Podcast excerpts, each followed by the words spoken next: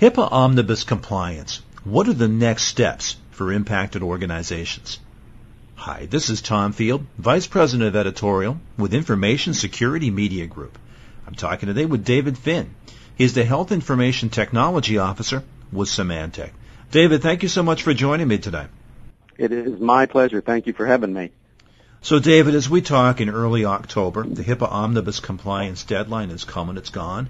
For those organizations that are not already in compliance, and we're hoping there are only a few of them, what must they do now? Well, what they must do now is what they should have been doing since 2003 for privacy, which is the year that the privacy rule went into effect, and certainly what they should have been doing around security including the risk assessment since 2005 when the security rule went into effect. Actually, I think Omnibus should have provided everyone a chance to kind of tune up and, and fine tune where they were with HIPAA and HITECH. Uh, read your policy and procedure, look at the regulations again, particularly the changes, and not just the federal law because most states now have their own privacy rules and some have security rules. And most importantly, look at the changes in your organization and your environment. So minimally we know there's changes to the notice of privacy practices, there's some changes in marketing, and if you didn't have a breach notification policy and processes around that, you really need to go over them now and align, uh, if you had them align the old ones with the new standards because there's different criteria for breach now. And I'm guessing that people had changes in this interim period to people, to processes, and technology. And Omnibus was really a chance to readjust and move forward into the post-Omnibus world of HIPAA and HITECH. if you didn't take that opportunity, now is the time to do it. David, risk assessments is a key component here and a critical foundational element. In your experience, where do you find organizations challenged when it comes to conducting their own risk assessments? well, there's two really big challenges around the risk assessment. First is starting the risk assessment, and second is keeping it current. And if you can get over those two, you should be well on your way. And, I only am being partly facetious in that answer. The biggest issue, frankly, uh, with the risk assessment is when you look at it, the scope of a risk assessment can really be overwhelming.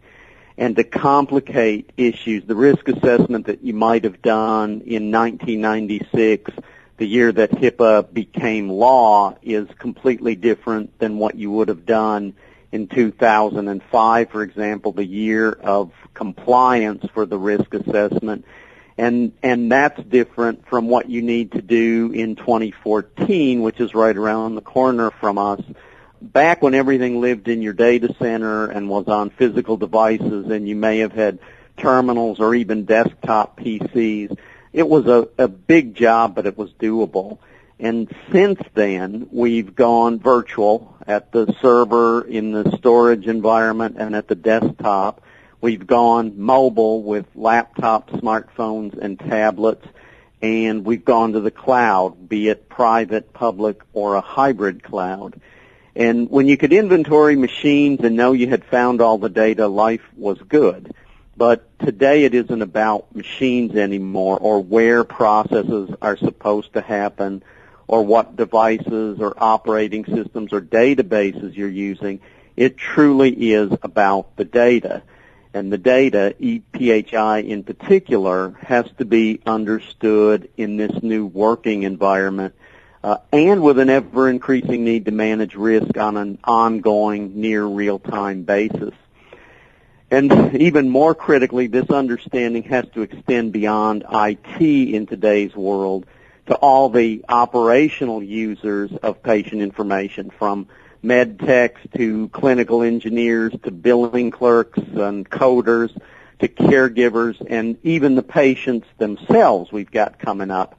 And given the rapid changes in the healthcare delivery model, the delivery of information will have to expand to meet those needs and that means understanding where data is created or captured, uh, how it comes into an organization and from where and from whom, how it's used inside the organization, who uses it, where it rests, and how it flows through your organization, and finally where you send it.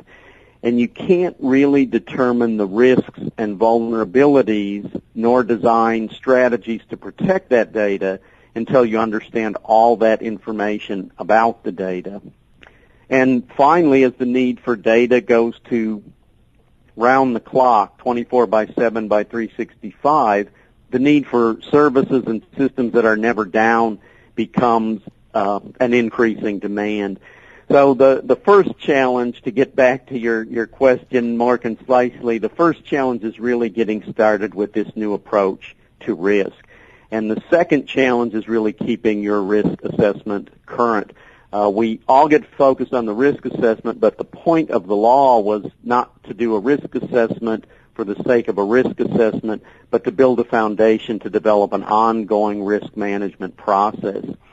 And the pace of change in IT would be problem enough, but when you couple that with healthcare, an industry that, that frankly is being turned completely on its head, the, the pace of change is absolutely staggering. And every change in people, in process, or technology represents a new risk for data being lost or stolen or unavailable or incorrect or going to the wrong person or place. So that really is the new challenge, looking at it in a new way and keeping it current. So there are a number of areas that healthcare organizations may be overlooking as they try to comply with HIPAA Omnibus. I'm going to ask you about a couple of these. First is mobile technologies. What perhaps are they missing there? Well, I think everyone thought they had done this a couple years ago with mobile device management. MDM was the hue and cry. Uh, and then uh, some questions started popping up like, uh, what if this isn't the hospital's device? Or what if your user is using the same device at multiple hospitals? So bring your own device kind of upset that apple cart and we started looking at managing the applications, wrapping them and adding management and version control to the apps. And, and that worked for a bit in certain circumstances. But at the end of the day, uh, my experience shows that clinicians are the most creative users of technology that exist. If they need the data, they will get it where and when they need it, regardless of the device or who owns it, and regardless of the application controls you put on it. So it, again, it has to be about the data, and the technology is just now starting to catch up with those issues. Uh, frankly, I see a lot of providers that have lots of mobility and mobile solutions, uh, but they don't have written and enforced policies around mobile devices. And at that point, you're really just looking for trouble. So you need to make sure that your policies say what you're going to do and then that you're doing it. Next area that might be overlooked and perhaps is related, social media. What are your thoughts? Yeah, social media is as kind of a tag on to the mobility. I, I see even less uh, policy and procedure in this area, and that doesn't mean organizations aren't using social media. Uh, it just means that you don't have the policy and procedure around it, which means you probably haven't thought through all the issues. Uh, and we know it is the issues that you haven't thought of that always catch you up. Uh, so you want to you want to be as prepared as possible, knowing that there's always stuff you haven't thought of.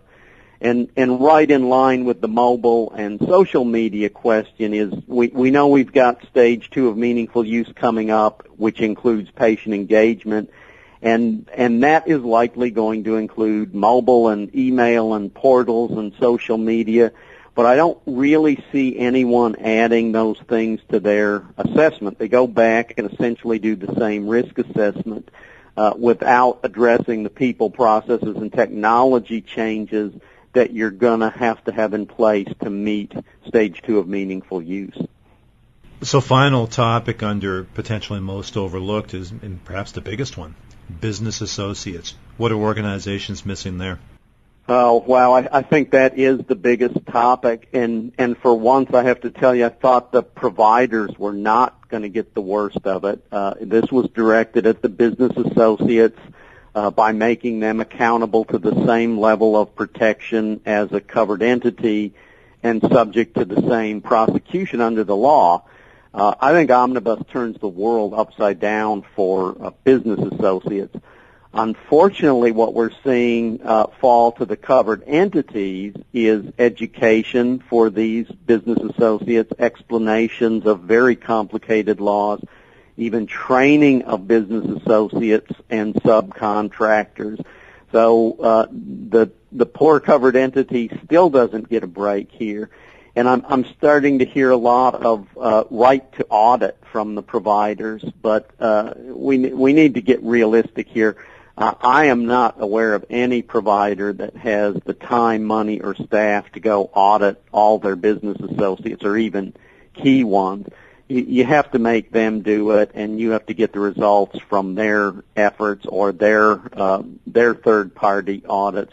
Uh, it's going to be imperative that that covered entities monitor and know what the business associates are doing, but they're not going to realistically be able to do that themselves. So the the question, as it is with all these issues, is do you want to just check the box and protect yourself legally and maybe shift some of the financial liability? Or do you really want to protect your patient's information when you provide it to a business associate? And and that gets into the whole risk management question. David in your opinion how are federal regulators going to proceed with enforcing HIPAA's new components under the omnibus rule that is the, uh, as they used to say, the $64,000 question, but, but maybe today under new civil monetary, uh, penalties, I should say it's the $1.5 million question. I, I think clearly under omnibus, the feds have more leeway in terms of enforcement action. Uh, willful neglect is something of a game changer in my opinion, although I'm not sure the industry sees it that way yet there was a time when the strategy of plausible deniability worked. You know, I, I don't know. I didn't know about that, so I couldn't have reasonably protected against it. But willful neglect pretty much does away with that approach. Uh, and the increased civil monetary penalties on top of that will certainly get more attention uh, than they have in the past. There is no doubt that the dreaded OCR audits are coming back. And if they will use this new authority, I think it will get the industry's attention. Uh, the other thing I learned recently is that OCR can utilize the funds they collect across fiscal periods so they can bank fines and use them for enforcement going forward, uh, which also changes the game a little bit. We, we do know a couple things. One, uh, that there will be a focus on the risk assessment uh, going forward. Not only have you done one, but is it reasonable and are you doing it consistently and tracking improvements over time? And the second thing we know is that it isn't just going to be covered entities anymore. They will be looking at business associates as well. So I think OCR has the tools now. Just how they will use them is, is the question, uh, and only time will, will tell us the answer to that. Uh, but I can tell you that if I were a uh, provider today or a business associate, I would not want to be the one that becomes the example. Well, good point, David. I've got a final question for you to sort of sum things up here. We've covered a lot. We talked about risk assessments, mobility, social media, business associates bottom line from you as a health information technology officer, what are the strategies and solutions that are going to best serve covered entities as they seek to comply? Well, I, I think I can wrap that up in, in really three bullet points. One is understand your data. Two is protect it appropriately. And what I mean by that is I see uh, organizations spend a fortune protecting data that doesn't seem to me to be that critical and then I see EPHI sitting out on uh, public shares on their network or in a DMZ. So protect it appropriately. Understand the data and the risk to that data. And finally, number three is remember that the collection of data actually represents a human life. And this is from an HHS publication, uh, not my quote. And while I can find a lot of things to interpret or argue with HHS about, this is one I absolutely, completely agree with. Uh, that collection of data represents a human life, and it needs to be treated that way. So IT people who don't think of themselves as being in healthcare, they think they're technologists, uh, they need to take a second look. And CEOs and CFOs who think the IT, the information and the information technology is not really as critical to their business need to take another look. It is their business today. Uh, like I said when I started, uh, this all should have been going on for a decade or close to it. The healthcare delivery models and reimbursement model changes, uh, the changes in regulation and enforcement, the need to share more data more broadly with more protections than ever before combined to make information and information technology not an adjunct to healthcare, which is how it, the way it has always been treated, but rather information and information technology is now a strategic imperative of the healthcare business from a clinical and a business perspective. Well, well said, David. I appreciate your time and your insight today. Thank you. Again, my pleasure. Topic has been HIPAA Omnibus. Next steps. I've been talking with David Finn, Health Information Technology Officer with Symantec. For Information Security Media Group, I'm Tom Field. Thank you very much.